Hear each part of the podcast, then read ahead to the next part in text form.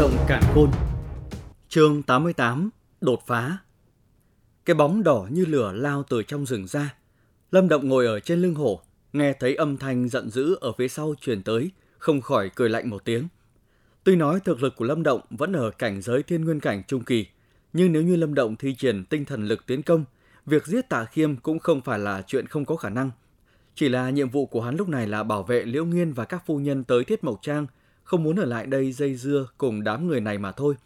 Nếu không thì hắn sẽ cho tạ ra nếm thử cái vị tổn thất máu thịt. Khi Lâm Động còn đang suy nghĩ thì Tiểu Viêm đã lao ra khỏi khu rừng.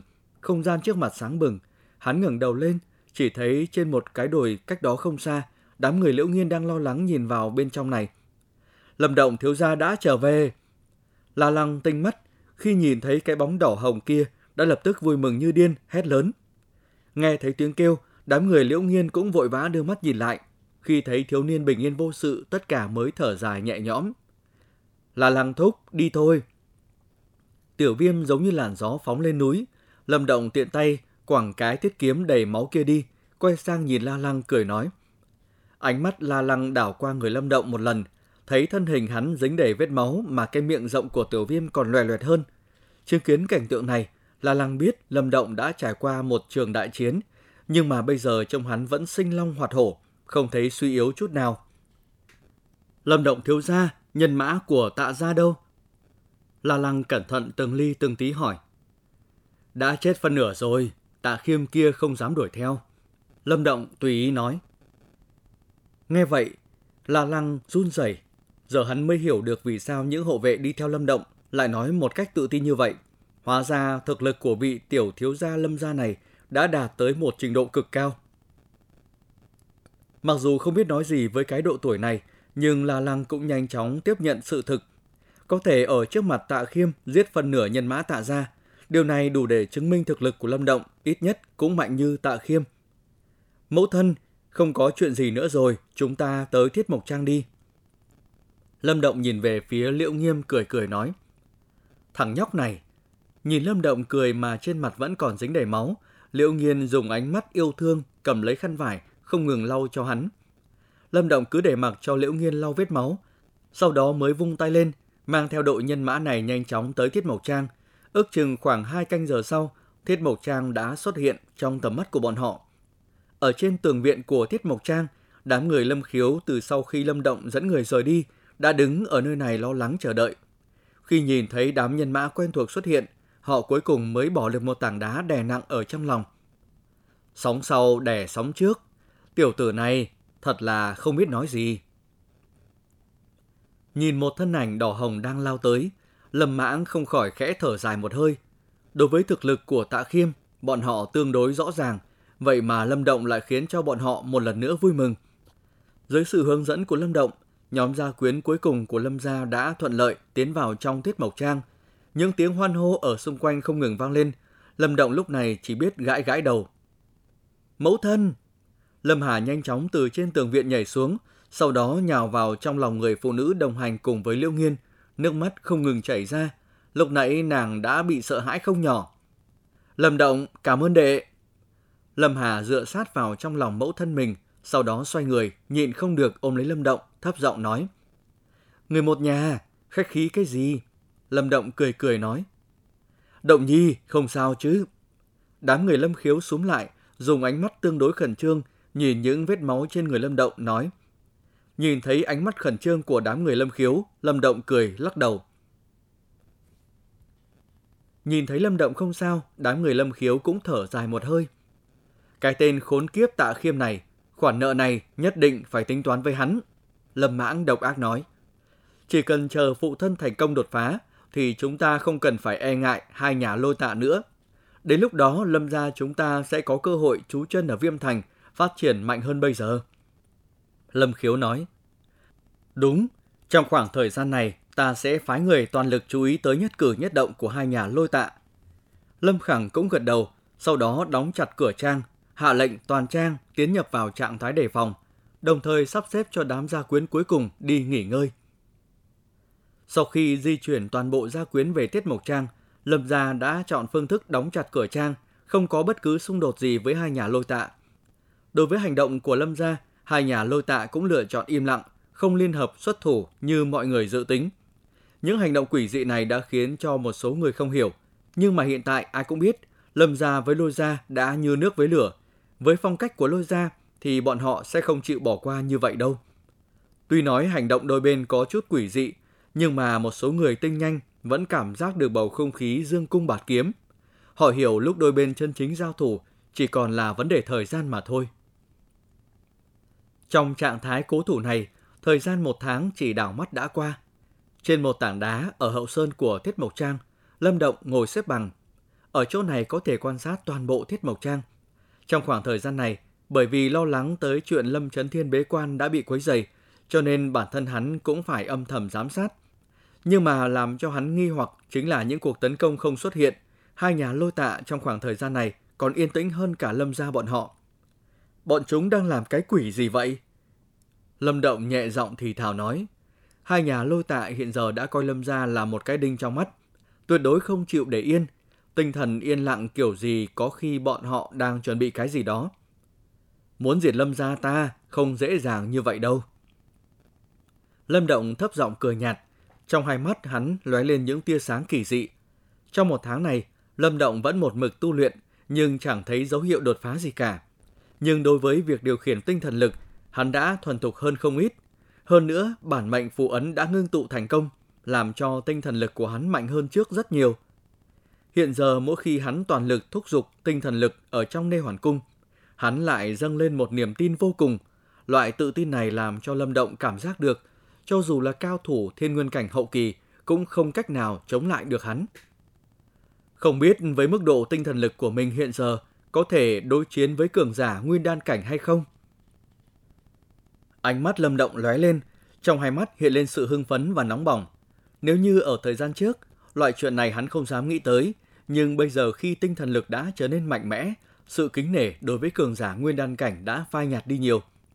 Bởi vì có ý nghĩ này đã làm cho Lâm Động sốt ruột, mà hắn cũng chẳng biết làm thế nào cường giả nguyên đan cảnh không thể muốn gặp là gặp, muốn luận bàn lại càng không có cơ hội. Hôm nay xem ra không có vấn đề gì rồi. Từ trên tảng đá đứng dậy, Lâm Động đưa mắt nhìn xuống phía dưới, chợt cười, thân hình khẽ động muốn quay về trang. Nhưng mà hắn đột nhiên phát hiện ra một chuyện khiến cho thân hình hắn phải dừng lại.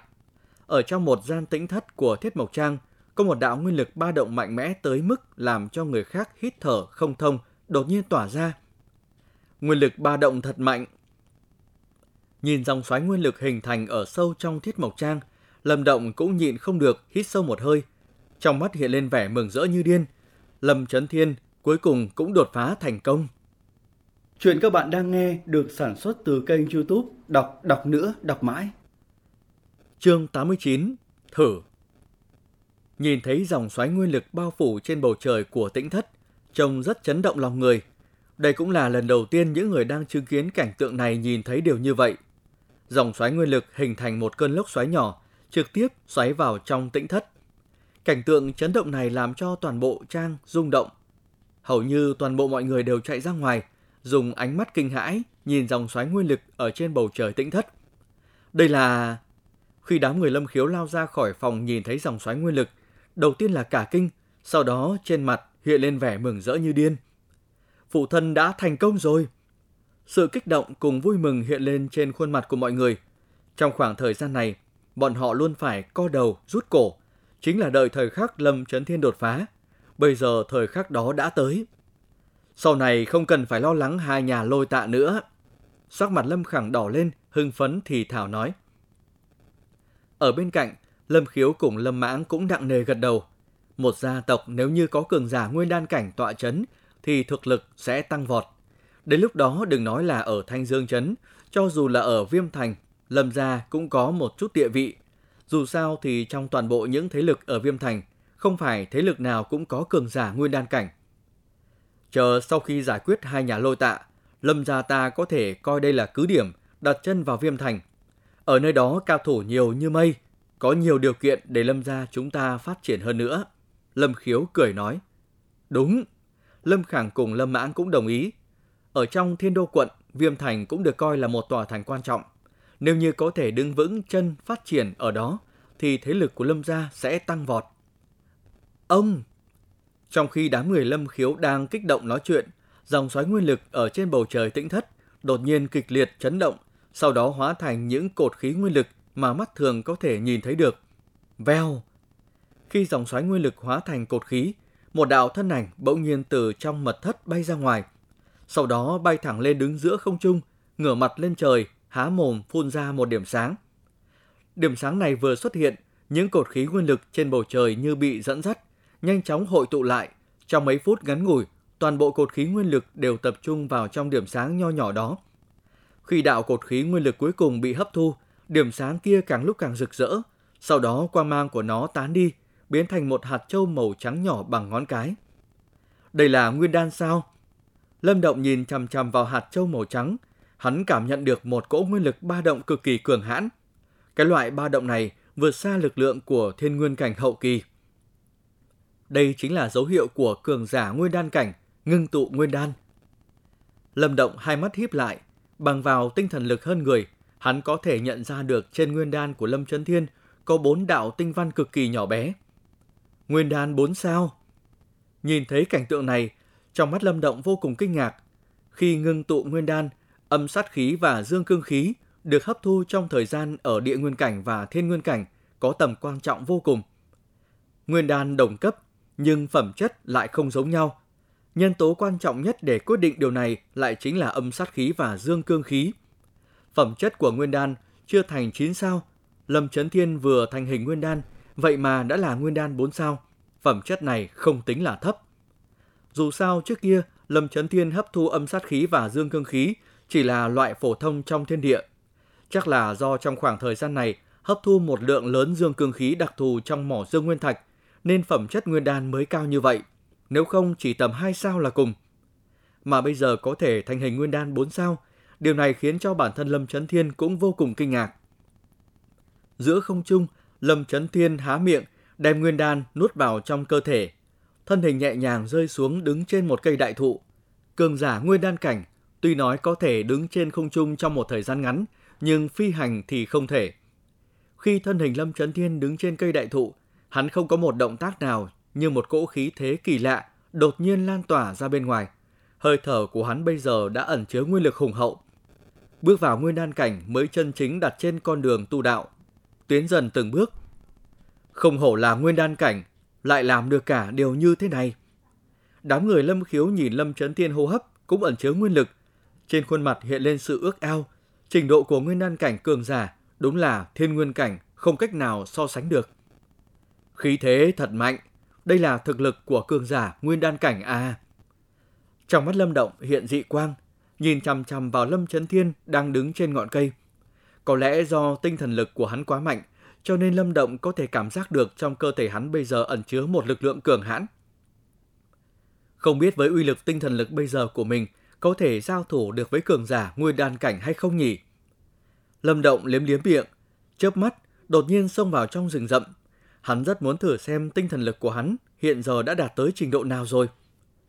Đứng trên ngọn cây, Lâm Trấn Thiên nhìn bao quát toàn bộ thiết mộc trang, cảm nhận được cái cảm giác giơ tay nhấc chân cũng có lực lượng mạnh mẽ. Trên khuôn mặt giả nua của hắn cũng hiện lên nụ cười thỏa mãn. Lôi ra, Lâm gia ta ẩn nhẫn nhiều năm như vậy, bây giờ cũng nên đòi nợ các ngươi rồi. Lâm Trấn Thiên hai tay chắp sau lưng, đưa mắt nhìn về hướng Thanh Dương Trấn, lẩm bẩm tự nói một mình. Âm! Nói xong câu đó, Lâm Trấn Thiên thân hình khẽ động, đang định bay xuống thì sắc mặt bỗng nhiên biến đổi. Hắn nhận thấy một cỗ lực lượng vô hình, vô cùng cường hãn, đột nhiên khuếch tán, trực tiếp vọt tới người hắn. Tinh thần lực, phù sư. Tinh thần lực vô hình đã làm cho Lâm Trấn Thiên biến sắc, sắc mặt hắn chậm xuống, thân hình cấp tốc lui lại phía sau. Đồng thời hắn tung một quyền đấm ra, nguyên lực hùng hậu theo đó kích tới, không khí bị ép phát ra những thanh âm u u. Âm! Nắm tay của Lâm Trấn Thiên va chạm vào một điểm vô hình trên không trung. Ngay sau đó, một tiếng chấn động ầm ầm bộc phát ra. Nguyên lực hùng hậu của hắn dường như bị một cái gì đó vô hình ngăn cản, từ từ biến mất. Bịch, bịch. Thân hình Lâm Trấn Thiên không ngừng lui về phía sau, từng đạo nguyên lực hùng hậu dị thường không ngừng tuôn ra, đánh tới một điểm trên không trung. Đám người Lâm Khiếu ở phía dưới bây giờ mới giật mình, sắc mặt biến đổi. Trong tiết mộc trang tại sao lại có địch nhân đáng sợ như vậy ẩn núp? Cảnh giới, lục soát toàn trang. Lâm Khiếu sắc mặt âm trầm, lớn tiếng quát. Nghe thấy Lâm Khiếu quát lớn, đám hậu vệ nhanh chóng chia nhau tìm kiếm. Với tinh thần lực kiểu này, người xuất thủ chắc chắn là một vị phù sư. Lâm Khẳng sắc mặt khó coi vô cùng nhìn Lâm Trấn Thiên đang không ngừng, xuất quyền, thấp giọng nói. Nghe vậy khóe mắt Lâm Khiếu cùng Lâm Mãng giật giật. Lâm ra bọn họ đâu có chọc vào loại người này. Chẳng lẽ là người của lôi gia phái tới? Dầm, dầm. Giữa không trung, Lâm Trấn Thiên liên tục xuất hơn 10 quyền, sau đó thân hình hắn hạ xuống đất, ánh mắt nghiêm túc nhìn vào giữa không trung. Nhận thấy luồng tinh thần lực mạnh mẽ kia không ép xuống, hắn mới thở dài một hơi. Từ lần giao thủ vừa rồi có thể nhận ra, đối phương rất có thể là một vị nhất ấn, thậm chí nhị ấn phù sư. Nếu như hai bên dốc toàn lực thì ai thắng ai thua rất khó nói. Không biết bằng hữu là cao nhân phương nào, nếu như lâm gia chúng ta đã đắc tội thì xin cứ nói ra, lão phu sẽ đích thân xin lỗi ngươi. Hạ xuống mặt đất, Lâm Trấn Thiên ôm quyền cất cao giọng nói. Tuy rằng đạo tinh thần lực kia không ngừng công kích Lâm Trấn Thiên, nhưng mà lão cũng nhận ra người này không có ác ý. Vậy thì người này chắc chắn không có thâm cừu đại hận gì với Lâm gia. Thanh âm của Lâm Trấn Thiên hùng hậu khuếch tán ra xung quanh, nhưng mà không có bất cứ một ai trả lời. Tinh thần lực vốn gào thét giữa không trung bây giờ đã tiêu tán vô hình, giống như chưa từng tồn tại. Thấy không có ai trả lời, Lâm Trấn Thiên đành phải thở dài một hơi, cau mày lắc đầu. Trong lúc đám người Lâm Trấn Thiên sầu lo, thì ở trong khu rừng có một thiếu niên đang ngồi trên một cây đại thụ. Hai mắt hắn đột nhiên mở ra. Tuy rằng sắc mặt có chút tái nhợt, nhưng mà trong đôi mắt lại hiện lên sự kích động vô cùng. Lâm Động không ngờ rằng tinh thần lực của hắn lại mạnh mẽ tới mức độ như thế này. Chuyện các bạn đang nghe được sản xuất từ kênh youtube Đọc Đọc Nữa, Đọc Mãi